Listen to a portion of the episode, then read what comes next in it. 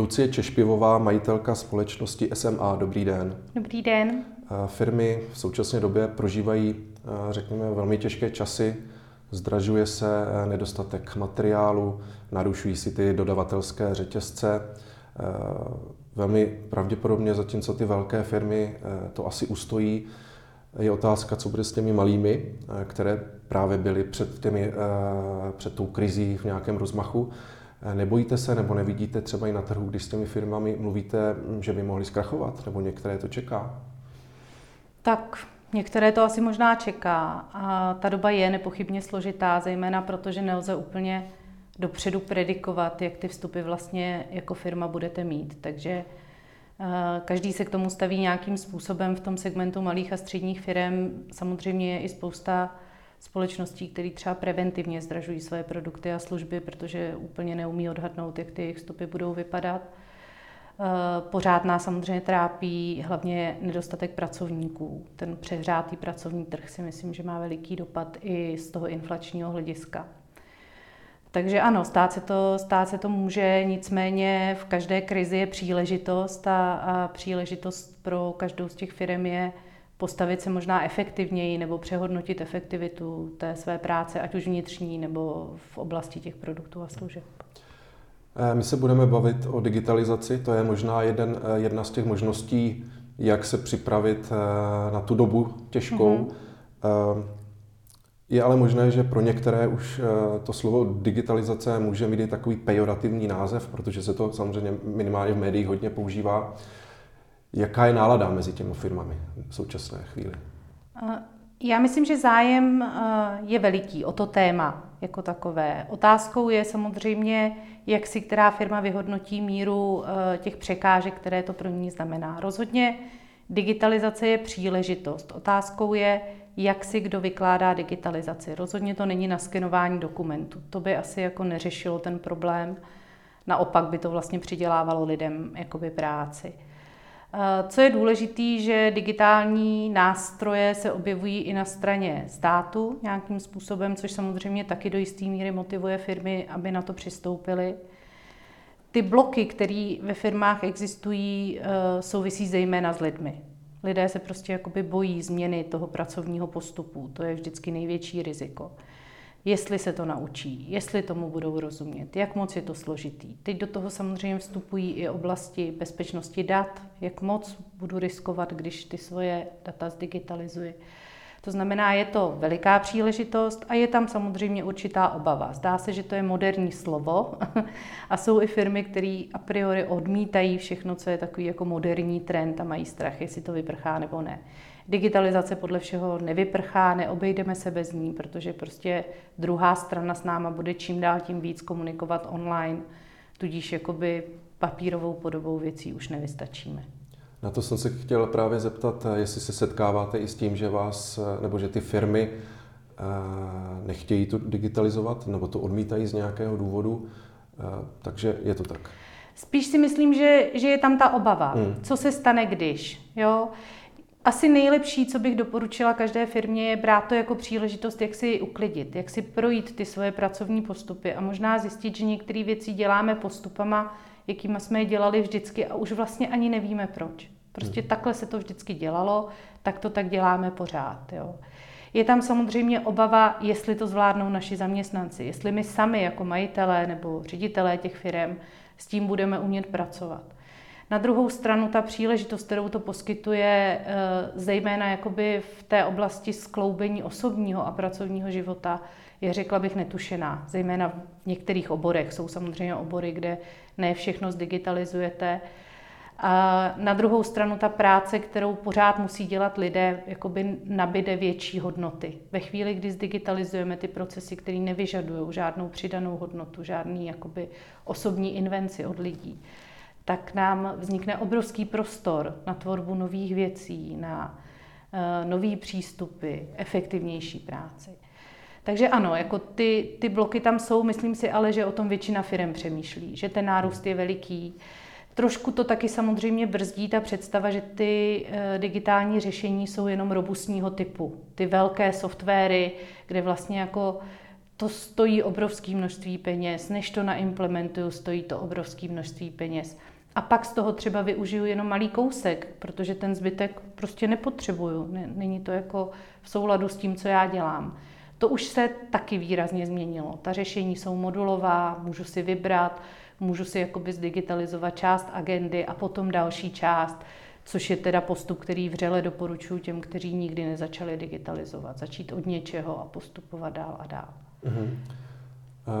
Pro koho se tedy eh, digitalizace, když to vezmeme nějak obecně, jako hodí, nebo spíše naopak je nějaký segment, eh, typ firmy, pro kterou to nemá smysl řešit? Pokud jde o firmy, tak v podstatě každá firma je schopná využít digitální nástroje minimálně na tu činnost, kvůli který nezačala podnikat. Když si prostě odevřete cukrárnu nebo výrobu dortů, tak jste nechtěl dělat tuny papírů, nechtěl jste uh, přepisovat tuny dokumentů, přepisovat faktury, chtěl jste dělat dorty.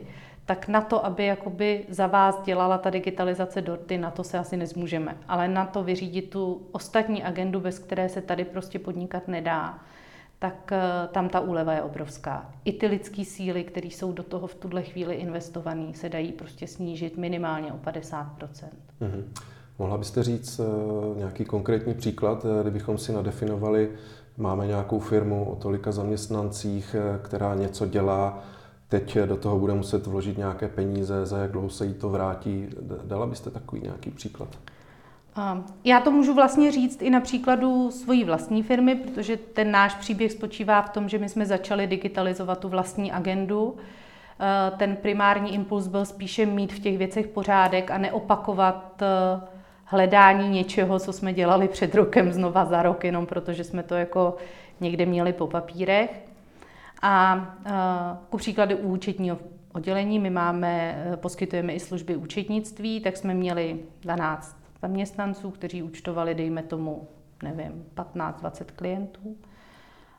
Teď máme účetní oddělení o třech lidech s digitalizací. To znamená, Není to tak, že bychom ty, ty lidi propustili, oni začali dělat jinou agendu v rámci firmy nebo odcházeli na mateřskou dovolenou, ale to, ta úspora na těch lidských e, silách byla více jak 50% A šlo to rychle, byla to otázka jednoho roku. Hmm.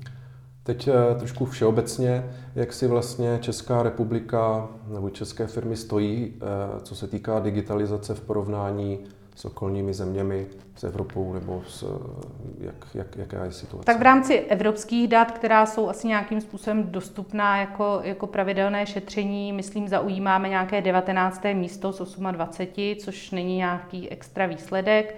Nejlépe je na tom tradičně Skandinávie, kde to podle mě hodně souvisí s tím životním stylem. Neutrácet svůj čas a energii na věcech, které vlastně jako nejsou podstatní a nepřinášejí nic navíc. Jo. Mm.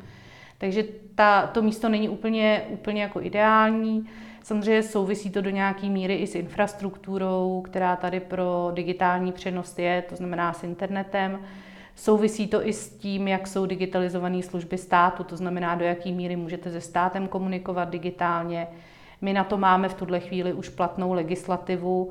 Ta příprava těch úřadů samozřejmě postupuje nějakým tempem, ne všechno ještě funguje tak, jak by fungovat jako mohlo. Tam si myslím, že největší úskalí je v tom eh, sjednocení těch registrů dat. To znamená, každý úřad má vlastně nějaké svoje digitální řešení.